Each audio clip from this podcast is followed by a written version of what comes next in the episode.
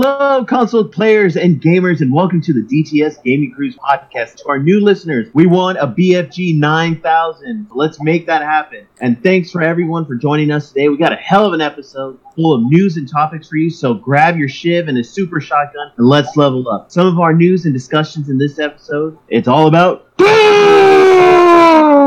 console comparisons and the baddest of badasses in video games. So let's jump in. If uh, you notice that we sound kind of funny. I do apologize, but we are practicing social distancing as has been requested by the CDC and a lot of medical professionals. Um, actually, we're self quarantining because I got kind of sick this week and I didn't want to get my co host sick. Uh, this is Maverick, by the way, if you haven't figured out who it is by my voice. Um, so if we sound kind of funny, we do apologize. Hopefully, this will all be over as soon as possible. Not holding my breath though, but for the meantime, bear with us and any audio issues that might occur within the next couple of weeks. Yeah, I mean, hopefully it doesn't, I guess, last as long as it, you know, longer than what it needs to. Yeah. Because, uh, I mean, really, like, it sucks, like, not actually being there because I think, like, a lot of the, the antics that we get into shooting makes it that much more, you know, different. Yeah. Than actually yeah. sitting in front of a TV uh, in, in front of uh, my screen and just pretending. it all goes off of that, like that actual personal um, scene, the the emotion as it's happening as we're discussing it in person. Yeah. Yes. I was actually thinking about uh, whenever everything goes through, what we could possibly do. Huh. Bring my uh, like bring my Xbox. Uh huh and we like how we were doing it with Bloodborne, we were recording Bloodborne and all yes. that. We do the same thing, right? Uh-huh. Except we each take turns, like like uh, with Doom Eternal. That because when I tell you, like it's it's hard. No, it's not like Dark Souls hard or Bloodborne hard, but if you don't keep moving and yeah. you don't utilize everything you have in your arsenal, you can drain all your ammo really fast, and then you're kind of sitting there like, oh crap, I don't have anything and it's just like to catch our reactions and to share them with the viewers of just being like, oh, oh, oh, you know, hilarious. Yeah, that sounds amazing, man. As soon as you know this, uh, you know, because I love for you guys to come over, but like I don't want you to get sick either. So I agree with the whole. What is it like? It could be dormant up to fourteen days. Yeah. Mm-hmm. So we have to kind of at least 14 days like you know if i got sick okay well now i have to we have to wait 14 days from when i got sick but then if you get sick we have to wait an additional 14 days. And hmm. then if my you know what i mean? Like it, it just adds up. Yeah. So we're we might even be looking at like a month here minimum which is hopefully rough. no one else gets sick. Okay well hopefully yeah you're right hopefully Follow up said no. okay, so unfortunately, Michael, why don't you let us know about Chrissy's condition so that way our listeners won't don't wonder what's going on with Chrissy. Chrissy update first. Chrissy is currently under the weather, but hopefully she'll be joining us next week. It's nothing serious, just a little mildly sick. Hopefully, nothing serious like myself. I survived this week, thank God. I got the follow up, I guess, since this has been carrying over from a few podcasts back, we've got the Maverick The Last of Us follow up. So I don't have news for this week because we did do a lot of news segments last podcast with uh, coronavirus stuff. So instead, I was like, I'm going to focus on follow ups because I actually made a lot of progress in The Last of Us. Because I was sick, I was sitting on my sofa, lying, I, I even slept there because I was just that sick. I wasn't even wanting to get up to go to bed and I played The Last of Us. I wanted to th- talk about a few things. One of the things I wanted to talk about was if you remember a podcast back or two that I was talking about choking all the humans. okay, yep, I so that episode really well.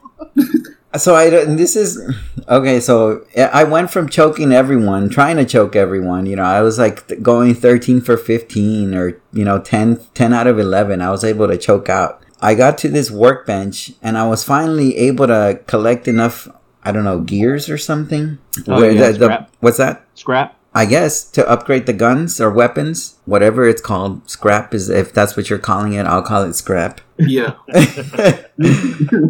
so I finally collected enough scrap to upgrade the scope on my rifle. Mm-hmm. I was pretty happy with that. I was like, oh, this is cool. Now I don't have to get so close if I want to shoot someone's head off. And like, uh, so I finally got out of that hotel. I'm thinking, okay, now I'm gonna get out of Pennsylvania, easy street. I'm walking down the street and it prompts me with like, you know, hey, there's enemies out here. And like, okay, well, I'm fully stocked with ammo. I just upgraded a lot of my weapons and I was like, you know what? I'm just gonna go in here guns a blazing. It's only two guys anyway. So with my upgraded scope, I headshot the guy up on the second story. Mm-hmm.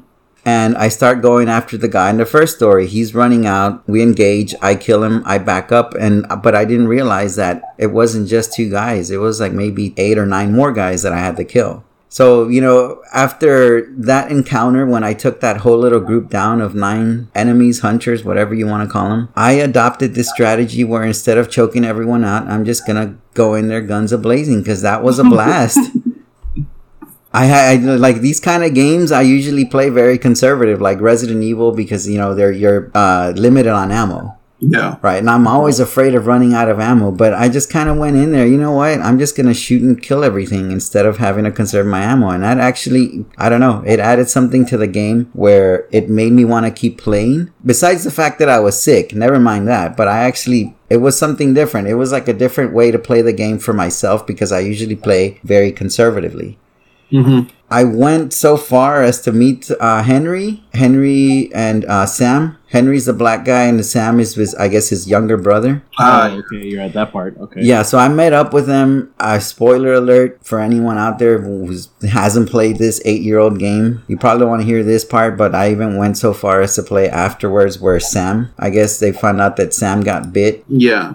And we had to kill him, and then Sam shot himself, or Henry shot himself. I was like, oh man, this is this is the worst thing that's happened yet, right?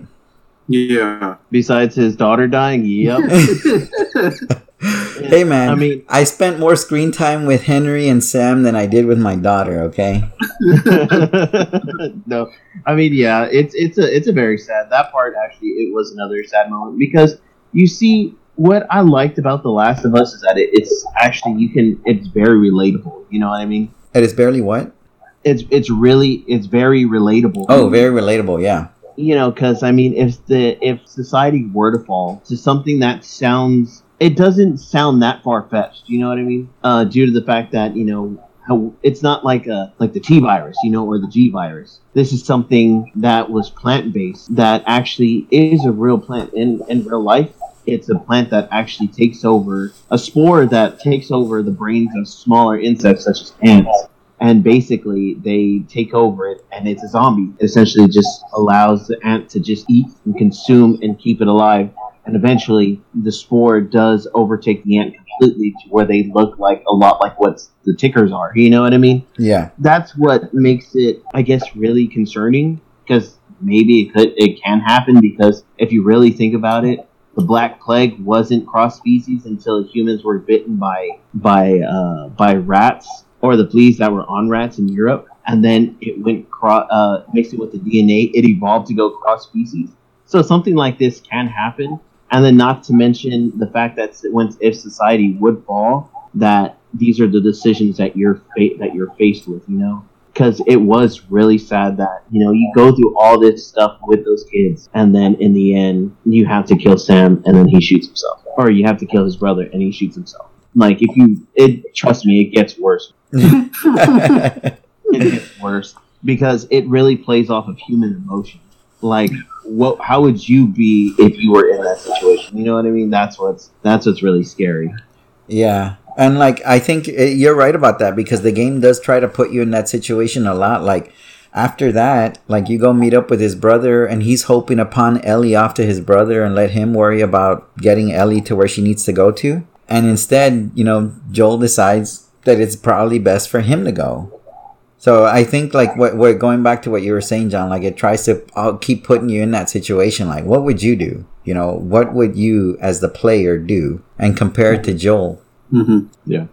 But all I was just gonna say was like you can see why, you know, Joel kind of wants to shove Ellie off on, on Tommy Yeah. because of the attachment that she had to his to his daughter. You know what I mean? He Yeah. doesn't want to get close to a kid that was somewhere around her age. Yeah.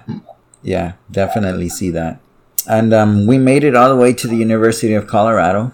We just got there, and I'm pretty sure I got to the place where I'm supposed to meet up the with the fireflies because they said something like look for the glass building or something like that. Um, No, you're at the college. Yeah, and then so I get you know I'm walking through the college, killing my way through or just gathering stuff. I don't remember if anything happened at the college, but I got that flamethrower. Oh yeah, yeah, that's right. I did have to fight some infected because of that flamethrower. Anyways, um, and I saw the building from from a distance, and I'm like, you know what? This looks like a good spot to just at least save it for now, just to kind of give my follow up as to where I went. I went all the way from Pennsylvania to Colorado. Mm-hmm. Yeah. So, uh, so you're on the horse already, right? Yes, hmm Ah, okay. So you've made some. You've made progress. I told you I made progress. Yeah, things are gonna get a little bit darker after this. Yeah, it actually gets a lot uh, difficulty wise. It actually does. It does increase because how you're talking about when uh, you're in the hunting phase, that you're really having to go like how you found like going in guns blazing and not being too conservative with the stuff that you need. Yeah, You know, it was easier at that point. Which, if you really pay attention to it, as you progress your way through The Last of Us, you're gonna notice like, okay, here is more room that I can be a little bit more guns blazing, and then the next one's like, okay, we have to go back to staying quiet, and then so on and so forth. You're gonna see a really, it's gonna get darker in terms of story, and it's gonna get a lot tougher in terms of gameplay.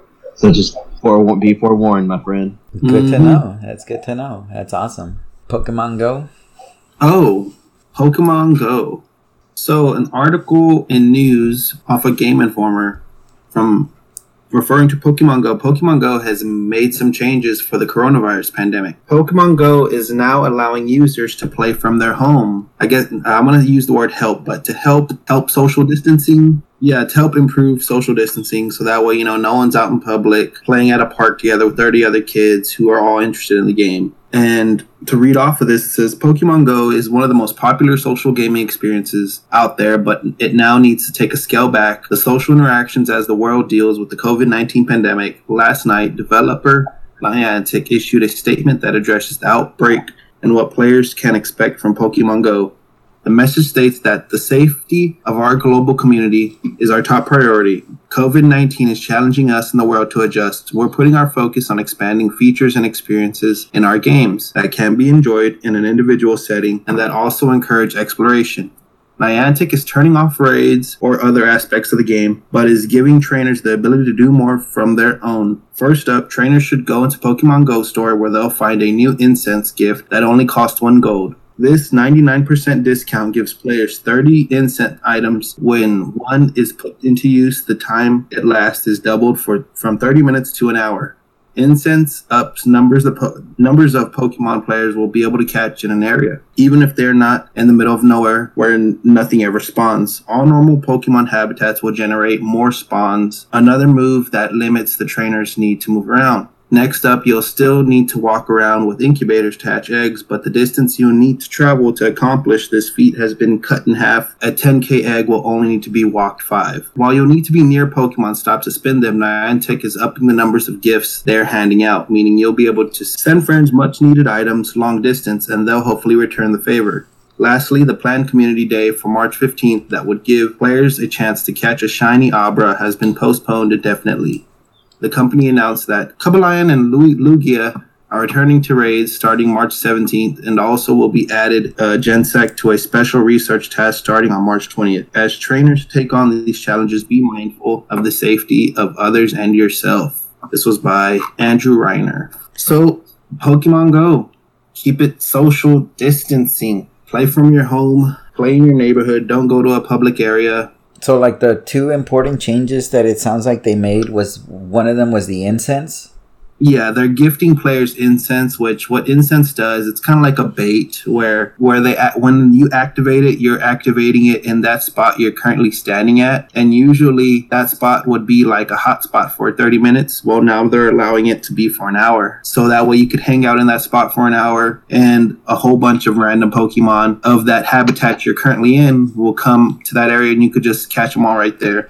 Okay, and the other one is the egg, right? That you Yeah, can hatch it faster. you- you normally would have to walk quite a bit to get an egg to hatch, not knowing what it will be. And now, if you have plenty in your inventory, now you can knock them out like nothing, being you only have to walk 5k instead of a 10k. Yeah, that's pretty good, man. I'm glad that companies out there are adapting to what's going on right now. That's smart. Yeah. I mean, yeah. I mean, granted that.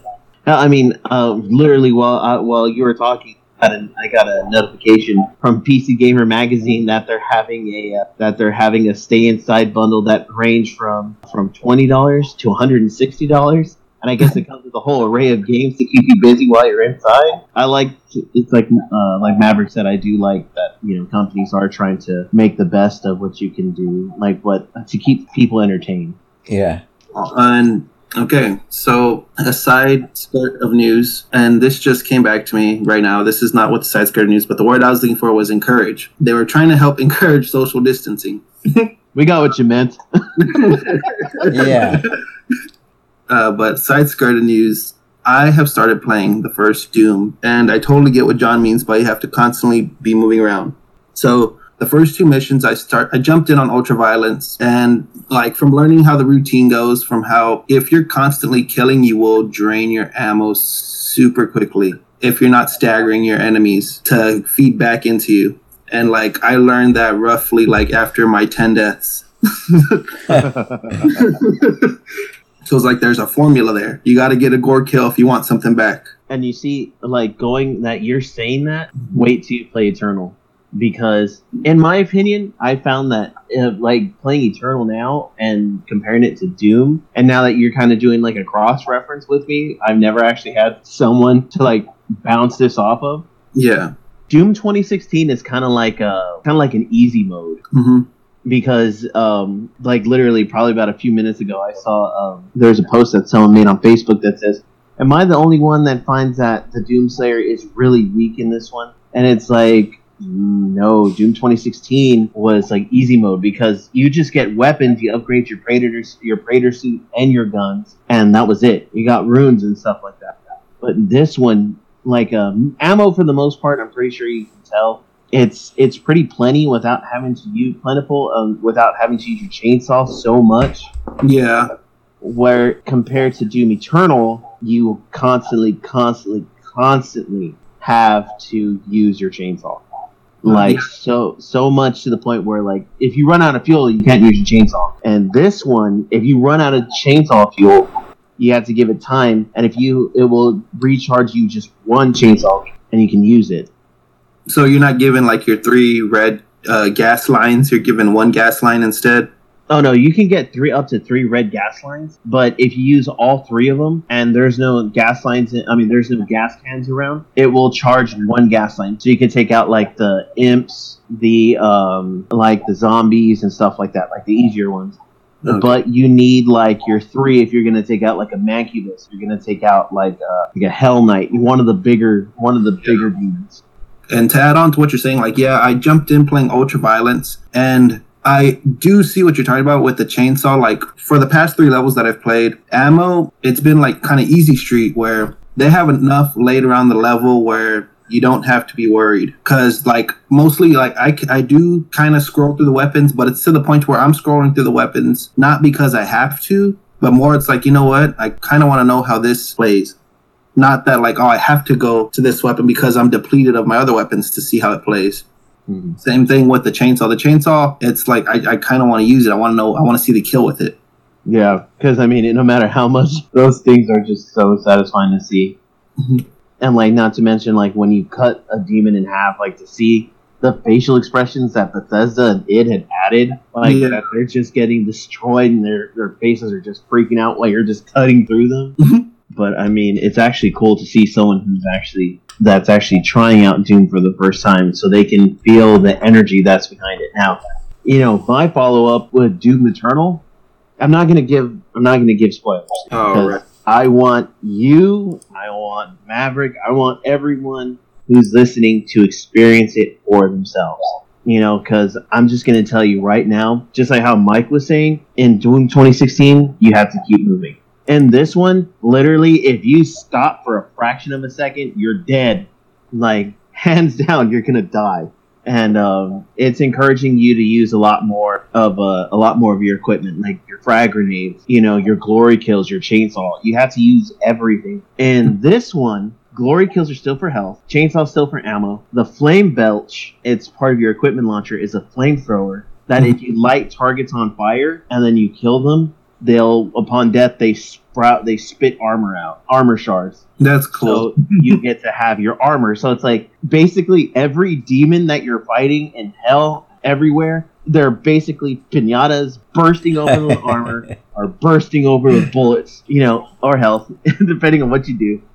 It's like one of the YouTubers that I watched, the Russian Badger, he described it and it's just like you have the way you build uh, your Doomslayer. It just think of it like bricks. You're building your Doomslayer the way you want. You know, if you want to have him for, focus on more environmental stuff, then you can spec him to do environmental. Customization is really big in this one, and that's what I'm going to leave you with because I don't want to go too deep into the story. Mm-hmm. So, like, I'm just going to leave it at that.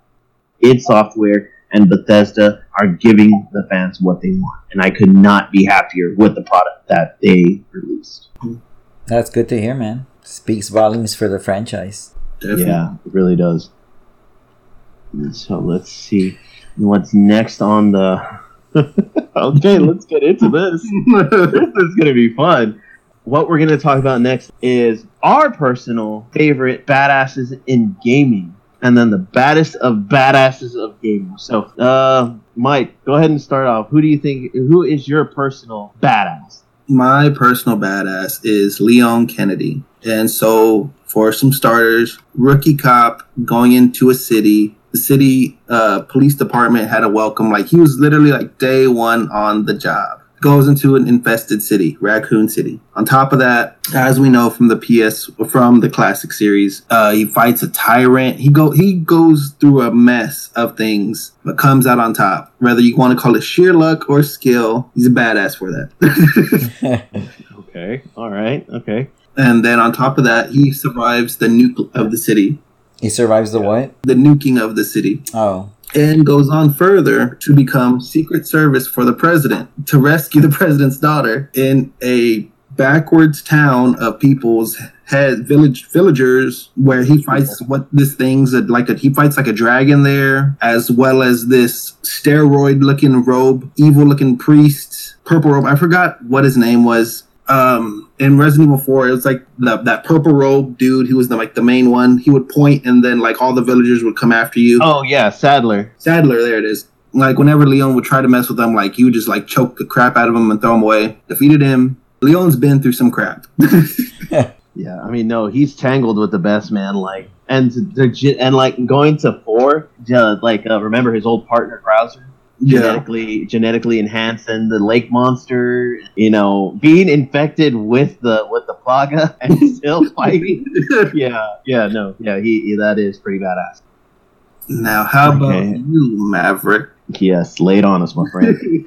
Well i don't know if mine's kind of cheating but i mean they made a video game out of the character so uh, i ended up picking batman because it's Batman. If you've ever played like the Arkham games with some really good headphones, if you haven't, I highly recommend playing any of the Batman games with really good headphones so you can hear those bone crunches every time he knocks someone out or does one of his maneuvers to subdue criminals. I just like him for the intensity. Like, he doesn't kill anyone, but he will cripple them pretty much.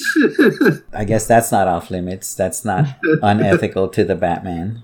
Very true. Very true. And he's, you know, he tangles with the best man. He doesn't. He's not superhuman. He's, you know, he's just a guy in a suit that knows how to fight really well. I guess. Um, going up against characters like Bane, who's like juiced up. You know, uh, Killer Croc chasing him down the tunnels in the Ar- on the Arkham sewers and Batman's just oh. a dude in a cape trying to escape all these monsters trying to kill him. And he does it with style. he and does do it with style. Oh, I will say no, like going back to Killer Croc, that part, dude. I remember the first time I played Arkham, was Arkham Asylum. When I first saw him and he's getting out of the elevator when you're escorting the Joker in, I was like, oh crap, that's gonna be a boss. and, then, and the sewers, like it makes it creepy because you're running and then you see him jump out and then he's just running at you and you have to throw that batarang to hit him in the eyes. It's just super like that part always kept me on edge, man. It scared me so much. yeah, that's probably one of the best parts in the game too. I think. I give him credit that if we're going off the Arkham series, that he solved all that within a night. yeah, right. yeah, dude, real. I mean, I'm not going to deny Batman is a badass because he's he's a millionaire, playboy, philanthropist, just like actually no billionaire, playboy, philanthropist, just like Tony Stark. But the thing is, is like he like I was reading, and I think it was like a couple nights ago. I was bored and I was looking up Batman. Like his workout regimen, like it would be considered like a 12 man workout team in the Olympics. It would kill most normal people and he did it. He has 12 uh, doctorate degrees in psychology, criminal, and uh, forensic investigation. Like every, like he's expanded his mind. He knows more than 27 plus fighting styles that he had learned on his own. Yeah. So I mean, this guy, like this simple man, if you can call him that, he's tangled with Superman. He like seriously everything that everything that he has inside of his belt is made to to defeat at least one person in the uh, in the Justice League. Uh, there's one comic, maybe you know about it.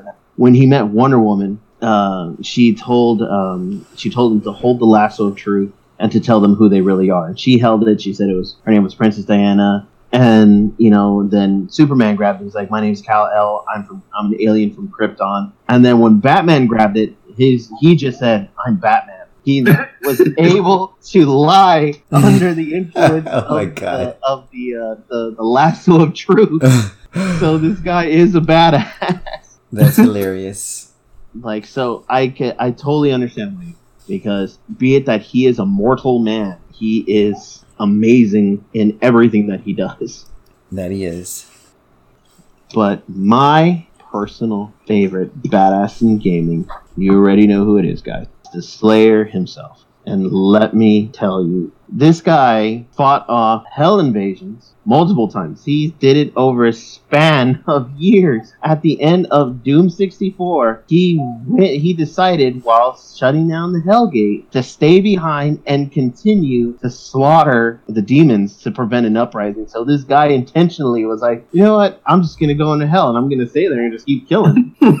So, as he's down there killing, he actually meets a betrayer of the demons who actually, oh, before that, he actually fought a Titan, which would be equivalent to a Navy, a one single giant demon that's equivalent to the size of a Navy armada, which is basically the entire U.S. Navy. He was able to single handedly kill that demon. And then upon that, the betrayer, uh, betrayer in the ranks of the demons made him the Praetor suit, which kept him going. Every every time he killed a demon, it would sustain him. It would keep him going. He, the, essentially, this guy was just a ball of anger. He is literally too angry to die. That is what makes him like so awesome. And the thing is, he doesn't say anything. And when you shoot him, he literally goes like that's mm-hmm. what he does. He just grunts. Man, a few words, but when he does speak, you know what he means. Yes, his actions speak way louder than his. Now, please, if there is any more of a badass than Doom Guy himself, please let me know. This guy, I'm pretty sure, can rip Superman in half and just stuff his intestines down his throat and just do it. I'm pretty sure he can do that. I think Batman can take him. I will admit it would be one hell of an awesome fight to look at. Just to see Batman tangling with the Doomslayer, just he'll rip his arm off and beat him with it and just leave him there. So we're gonna go into the upcoming releases, right? Or Yeah, that's where we um, had left off, right? upcoming releases. Upcoming releases.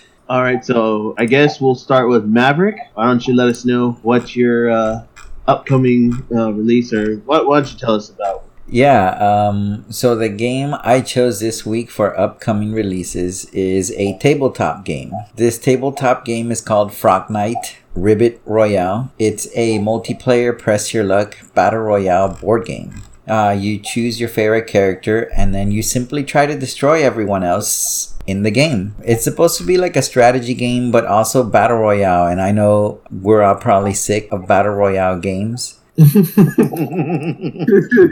How me and Mike called it the scourge of 2019. yeah.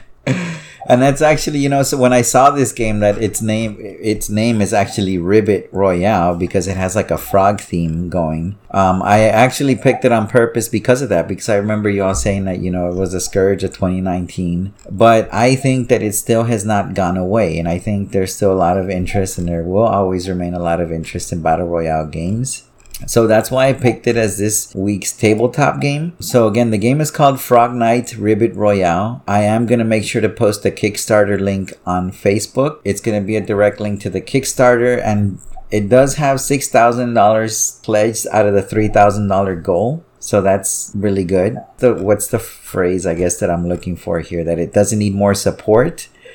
But there's never anything wrong with generating more interest in this kind of game because a game like this that shows that it already has enough support to become popular just means that you know if you invest in this game that there's going to be a community of people out there that play this game as well so if you have questions or maybe want to talk strategies with other players in the community that's usually a good sign as well Yeah. yeah, definitely. So what they're hoping for is that the Kickstarter just launched March, which is this month. Um, they're hoping that by August 2020 the game will be out. So we're not even looking at you know any more than like six to nine months before the game releases as well. So very low risk Kickstarter. It looks like you know it's it's gonna be a lot of fun. Plus, hey, battle royale. Everyone loves battle royale, even though you may not admit it. That sounds interesting. That's I want to try that one. I mean, it's a. T- I'm tired of, of of video game battle royales, but I'm to be honest with you, I've never played a tabletop one. So hey, mm, that's a first. It may change my mind. well, you know, it's that it's exactly what it is, man. It's just a tabletop version. Like if you go to the Kickstarter, it, it even plays like a little GIF or GIF as of the of the way the game is played, and it's kind of like uh like those battle royale games like Fortnite or PUBG, where like the arena starts to shrink slowly.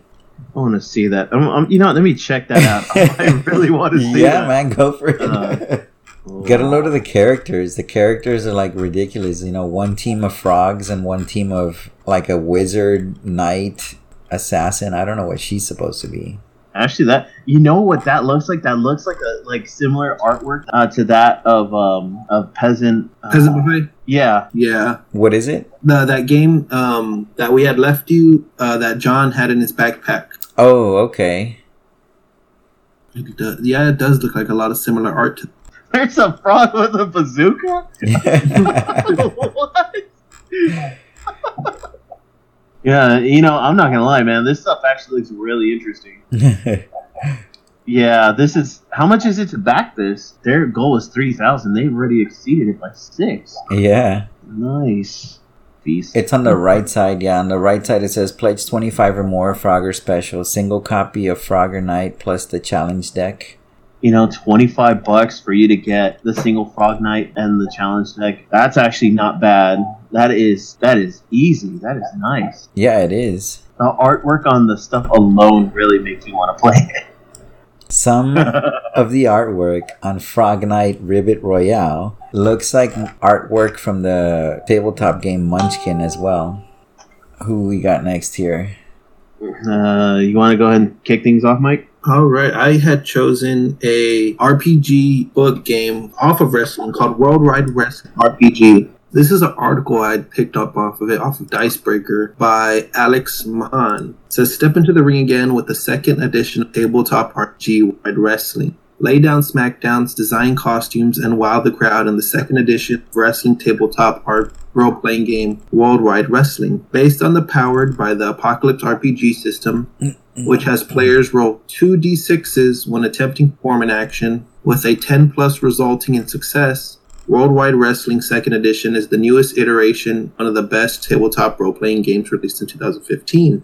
In the first edition, players can create their own wrestler from the selection of gimmicks, classes, and customizing them with the backstory, ring entrance, and stats. Once players have created their own wrestlers, the GM then builds an episode for them by presenting a wrestling match and introducing their own scenarios. For example, an, an episode could begin with two of the player wrestlers crash the match and form a bitter rivalry with one of the other wrestlers. Each match will have players explaining what moves that wrestler is attempting, with the dice result determining how successful they are. As every episode plays out, player, players, wrestlers will try to achieve the individual goals, whether that's getting a promotion, developing a new relationship with another wrestler, or something else, with that result of each scenario determining whether they have gotten closer to doing so.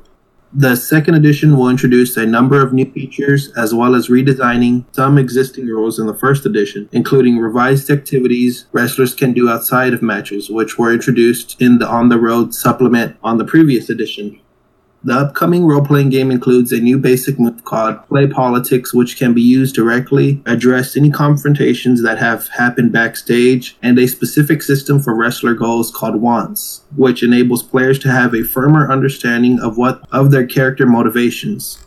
There are also a number of new gimmicks introduced in the second edition, which are your classes, such as the ever ambitious Ace, Daredevil, Anti Hero, and Slapstick Clown, that players can now choose to create a wrestler for. The Kickstarter of World Star Wrestling second edition is live until April 14th with a pledge of $28 getting backers a copy of the print book estimated to ship sometime in January 2021 and you also get a digital version with it if you can't do the 28, you could do 15. The 15 will give you a digital edition itself. But if you own the previous edition, if you pledge $7, I believe you get some of the second edition, just what's been updated for those who have owned the previous edition. Well, that's pretty good that they give you a lot of options. Like if you want to get the book or if you want to get the PDF, and then if you already have the first one, so you don't have to lock in to like a twenty dollar price range. You can actually drop it or raise it depending on what you want. That's pretty cool. Yeah, something to look forward to having surprise me come in the mail. Nice, nice. yeah, man, that's that's uh. I'm not gonna lie to you. That that brings out the inner child in me right there. Wrestling. Because I remember talking to you guys about wrestling and how like we all kind of stopped watching it at one point. But that's like okay, that was like a huge part of me growing up was watching a lot of wrestling. Oh yeah, man! Like definitely, my uh, my favorite time of wrestling was during the the uh, Attitude Era. Oh, the yeah. Attitude Era. yeah. I like, you know, like the old school favorites like uh, Stone Cold Steve Austin and The Rock, not the new Rock, the Rock when he was kind of like a, a heel. He was kind of like, how do you say, like he was a jerk. Yeah. With so, Generation X. Oh my god, yes, DX. I used to have, like, seriously, I had, like, a lot of their shirts. Uh, we'll leave it at that then. So, what do you got for us, John? What is your upcoming release that you're looking forward to? Well, my my uh, new upcoming release, besides two, it might be a little bit of time before I can actually get a hold of it. It's uh, Resident Evil Three, and okay. the reason behind this is because we I actually just played. Thanks to Mike, he actually let me know. You know, like Resident Evil's doing their uh, their I think it was like a forty five minute demo. Oh yeah, and uh, you get to go as far as you can in forty five minutes. But um, a lot of stuff they did change. Uh, like for example, kind of semi like a quick time event. When a zombie swipes at you, Jill can actually dodge. But if she if she hit if you hit the button at the right time, right before the zombie connects with you, you can actually do what's called the perfect dodge, and she like dives back and she lands and, t- and time slows down, allowing you to make easier headshots. That's cool. So with that, I was like, oh man, that's actually a nice touch. Like they brought back the dodge mechanic that they had in the original and um, not to mention, Nemesis in this one is a lot more relentless. Like he is constantly, constantly, constantly chasing you down. And um, he has the ability with his tentacles that if you're running ahead of him, he can whip at you and pull you back. And then, not to mention, like if you're running and you're like, "Oh man, I'm finally getting away from him," he can actually do like this huge like dash leap and land literally right in front of you, and you're like, "Oh, what the hell?" And you have to back off and fire. And he's a constant threat. There is no safe spots for you to hide from him. So, I mean, it's coming out on I believe the fourth of next month, very beginning of, uh, of April that's one thing that I am looking forward to. But it might take a little bit of time for me to grab it. But when I do, I'm going to be bringing back some really good nostalgia. That's going to be awesome. Yeah, and then we you can compare it to like the original, which you see differences, Yeah. like, Definitely. things that you prefer, don't prefer. and not like the the obvious ones like, oh, it has better graphics. It's like, yes. oh, really? You, you don't say. Well, that was it for that, right? We can go on to the comparison Xbox Series X. Yep. Yeah. Yep. Being that I have two PlayStation guys here with me, I'm guessing uh, y'all want to go ahead and start it. This past week, Xbox and PlayStation have both revealed the specs. Well, Xbox revealed more. They revealed their controller, they revealed the system, while PlayStation just revealed the spec. Now, to go about the specs, what we're looking at in CPU, we have an 8x Zen, two cores, and 3.5 gigahertz in the PS5 at variable frequency, while in the Xbox Series X, we have a 8x core at 3.8 gigahertz in a custom Zen 2 CPU.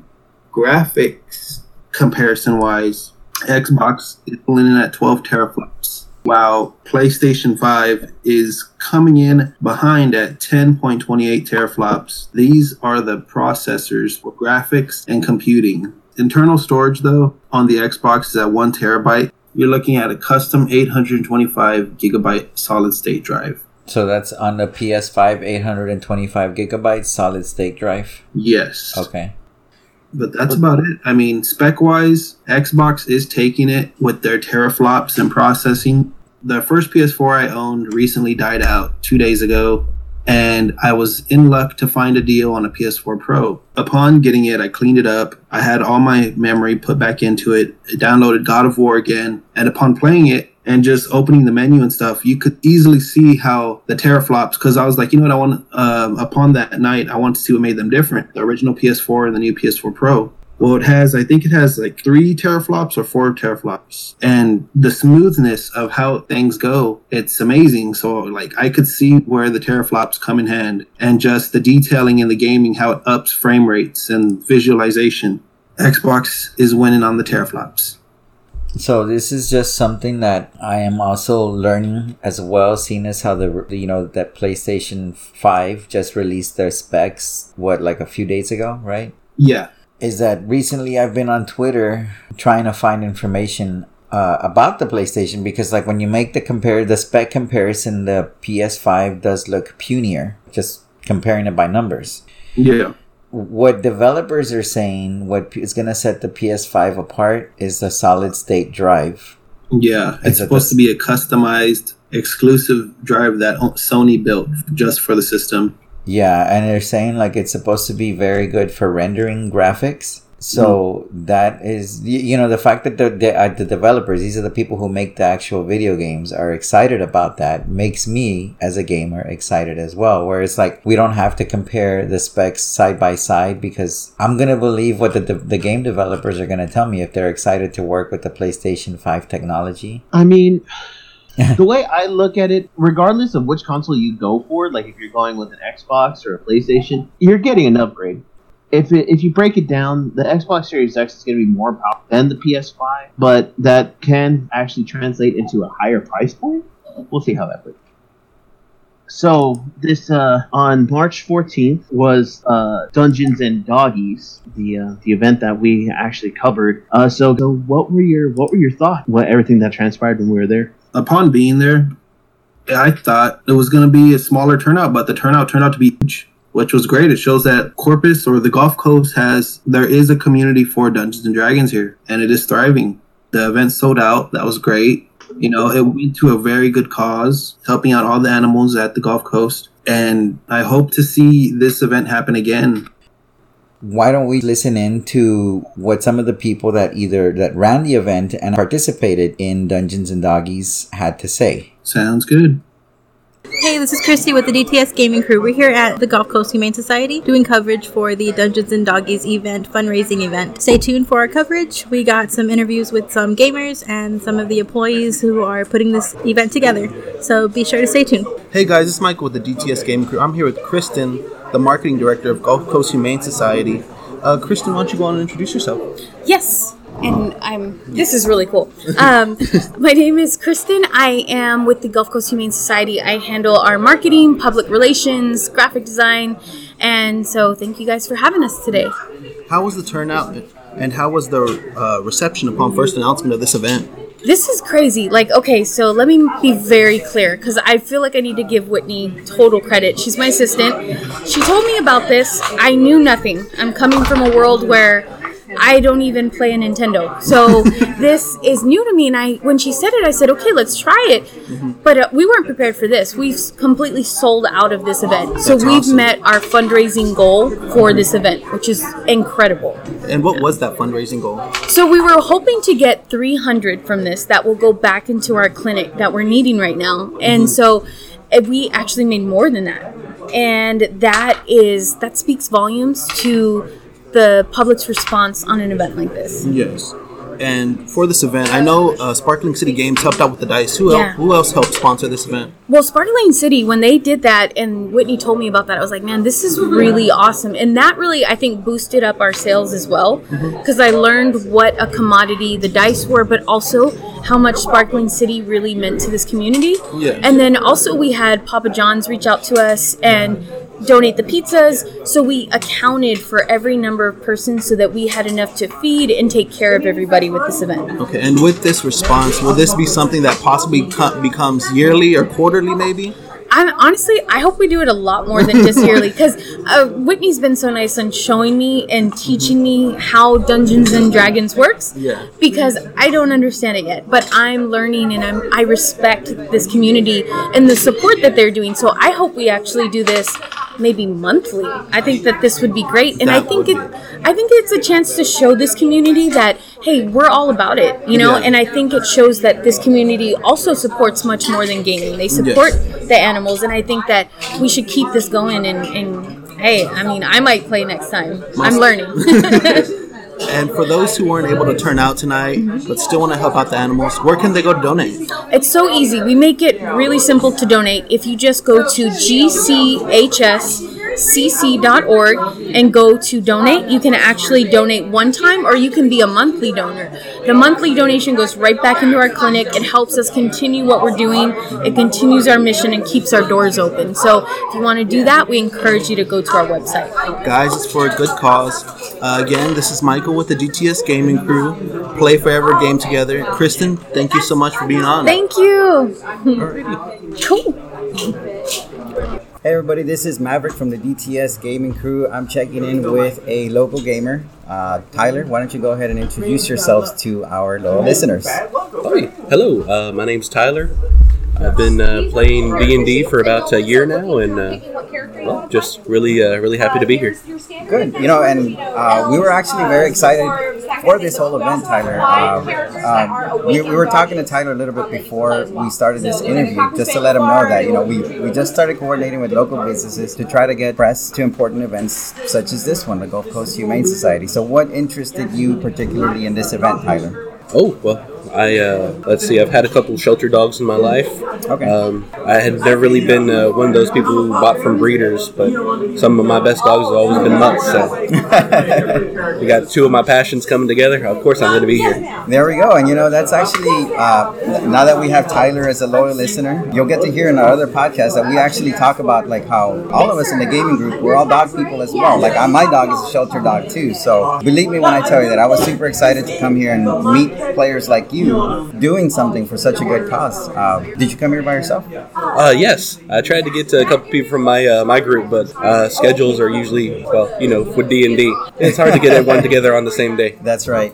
And um, what about, because you were given the option to be a DM? Yes, uh, one of the uh, people here uh, had a uh, family emergency. Okay. And uh, what's called? I've been DMing for about three months, and it's it was a little bit uh, a little bit hard at first, but after you take that first plunge, it's really really fun just to run things, tell a story, and Right, right, yeah. And so, but today you're here as a gamer, right? So, what what are you looking forward to as a gamer as opposed to a dungeon master?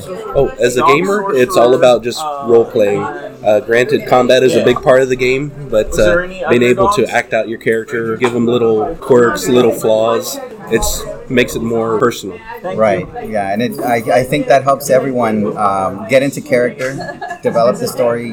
I guess as a whole, so it becomes like a collective experience, right? Oh yes, As opposed to collective. an individual experience. Exactly. Collective storytelling has always been, I think, the forefront of D and D. At least that's why I've always played. I think that's why everybody plays D and D. Uh, You know, Tyler, again, thank you for coming here and supporting the Gulf Coast Humane Society. For like, we're gonna keep saying this over and over again. It is for a good cause. Why we're here. Do you have any last words that maybe you'd like to leave any of your friends that you're gonna convince to listen to our podcast? Oh yes. Uh, why aren't you here? And uh, if you're uh, if you're scared to start playing, just take that first leap. You're gonna love it. There you go. Take that first leap. Uh, thank you, Tyler, for coming in here Again, happy to happy to help. interviewing with us. I appreciate it. Anytime. Hey guys, it's Michael with the DTS Gaming Crew. I'm here at the Gulf Coast Humane Society on Dungeons and Doggies Night. It's a fundraiser helping out all the animals here at the shelter. I'm here with Sam, one of the DMs. Sam, why don't you go ahead and introduce yourself to our listeners? How you guys doing? I'm Sam. I really don't know what to say. I've been DMing for a few years. Do you prefer to be the player or usually the DM? Uh, it, I, I go back and forth. Back and Uh, I've, I've, I'm lucky enough to have players that want to step up to be the DM occasionally.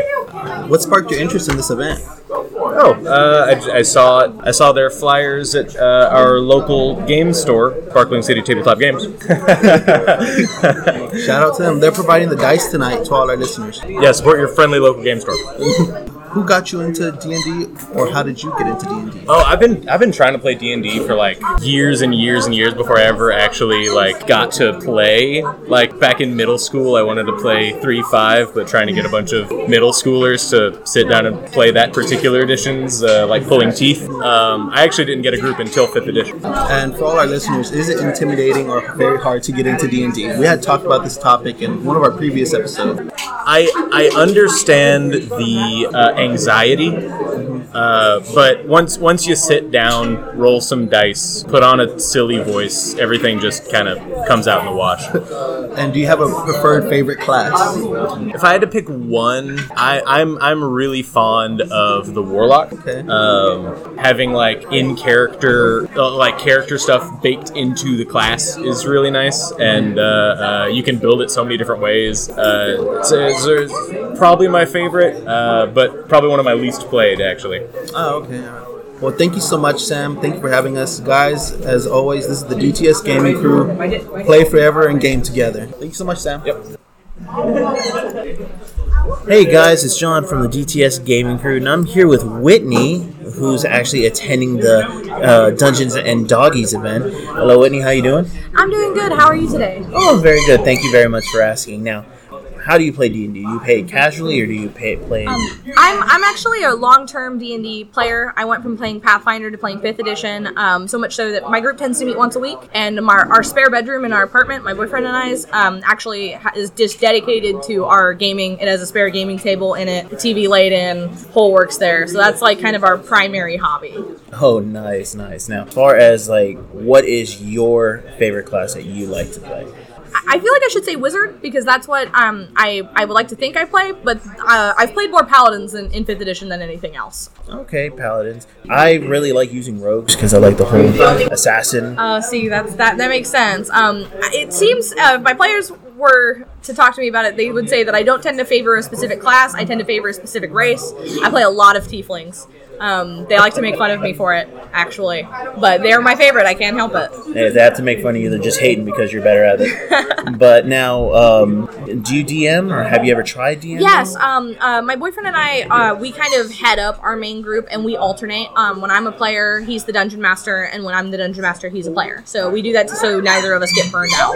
Oh, nice. That's actually really good. And how long have you? How long would you say you've been DMing for? Um, I've been DMing for probably about four years. Um, I have two campaigns under my belt, and I'm uh, actually rebooting uh, a third. Oh, okay, nice, nice. Are you? Let me ask you this: Are you a fan of Magic the Gathering? Uh, I have a passing interest in it. I've played a few times, but I'm not a huge fan. Um, I know that they're coming out with the newest book is going to be Magic the Gathering setting, um, but I'm actually more excited about it because that setting is inspired by Greek mythology, which is something I am very interested in. Awesome. That's actually what I was gonna actually talk to you about was the was the the Magic Cross D and D. Mhm. Now that it has to do with Greek mythology, which is awesome because that's one like me. I'm a huge history buff, so Greek mythology, Norse mythology, any kind of mythology out there. That's actually my favorite, uh, one of my favorite subjects. But do you feel like maybe they should have just kept it pure?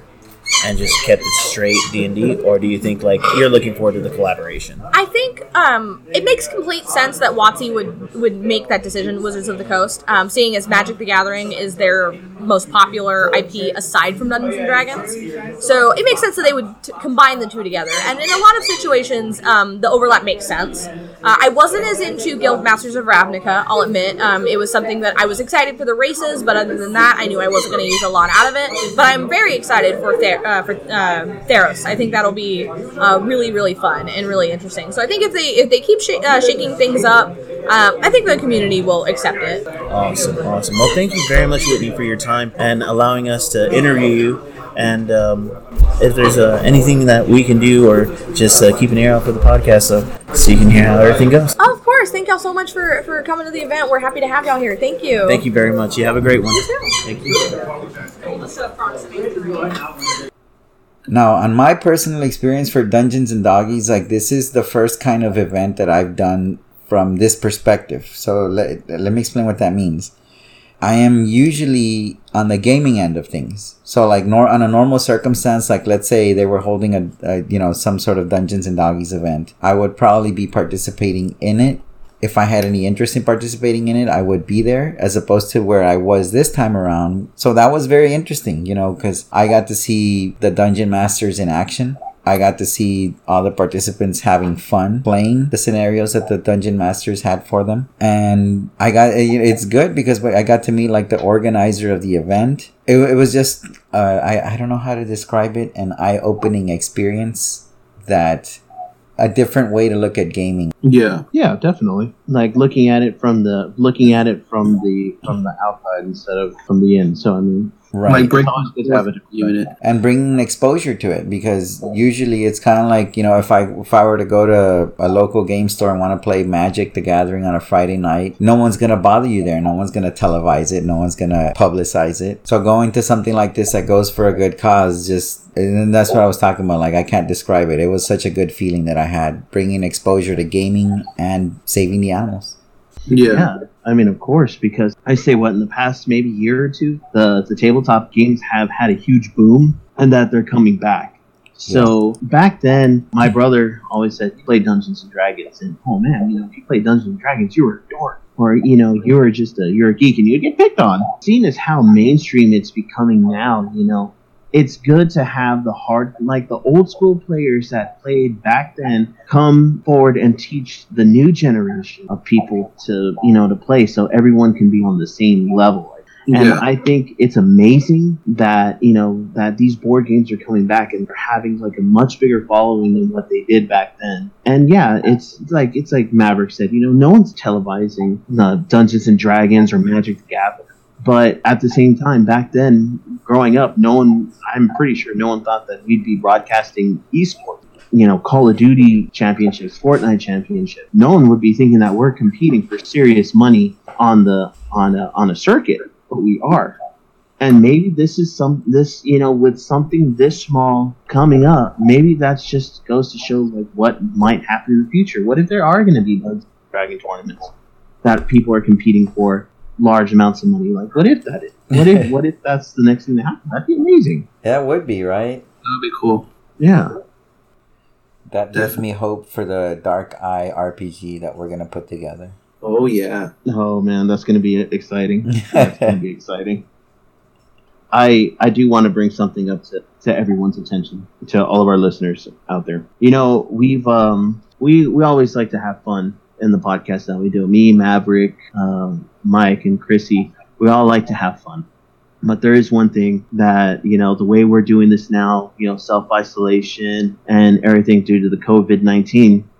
As much as it drives you crazy, you know, you have to you have to do what's best for you, yourself, your family, and the community around you. Is to stay inside and find ways to keep yourself occupied. Because we actually record out of um, out of Corpus Christi, Nueces County, and we actually just got our our first case of coronavirus less than 24 hours, and uh, it's a scary thing. And um, that's just one thing like how ser- um, how serious this is. But at the same time we shouldn't be panicking. You know there's people out there that um, that are panic buying. They're hoarding paper towels toilet paper hand sanitizer diapers baby wipes food everything. And there's other folks that you know really can't go out that much such as the elderly people or um, people with physical disabilities that they can't get out on their own that don't have anything and when they are able to, you know, go out and get the groceries, there's nothing left because everyone's panic buying. So don't panic. Be very respectful. But I do want to say there is one thing that does upset me is people on Facebook, on um, eBay, any kind of auctioning site, they're auctioning off sanitizers, they're auctioning off these supplies that we desperately need. They're auctioning them off and they're jacking up the, the, the price to them. And that's not right, guys. It really isn't. And if you know someone who is selling that, selling them on eBay or on Trash to Treasures or wherever, please report it because believe it or not, there are people who actually need this stuff. So be respectful to other people. If you feel sick, don't go out. You know, stay home. For us gamers, that shouldn't be an issue.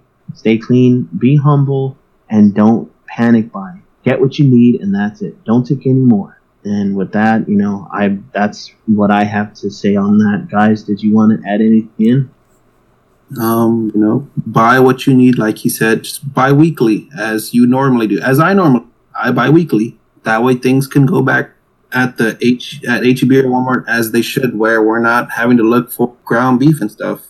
You know, if you want to make it a fun activity where you're not bored on your house, make an activity list for yourself or something. You know, go, make a movie marathon if you don't play video games. Um, binge TV shows, things like that. You know, stay self isolated. For those who want to travel to go see family members, you know, see how they're doing, FaceTime them, call them. Do it over Just- Discord like we're doing. Yes, do it over Discord, FaceTime, things like that.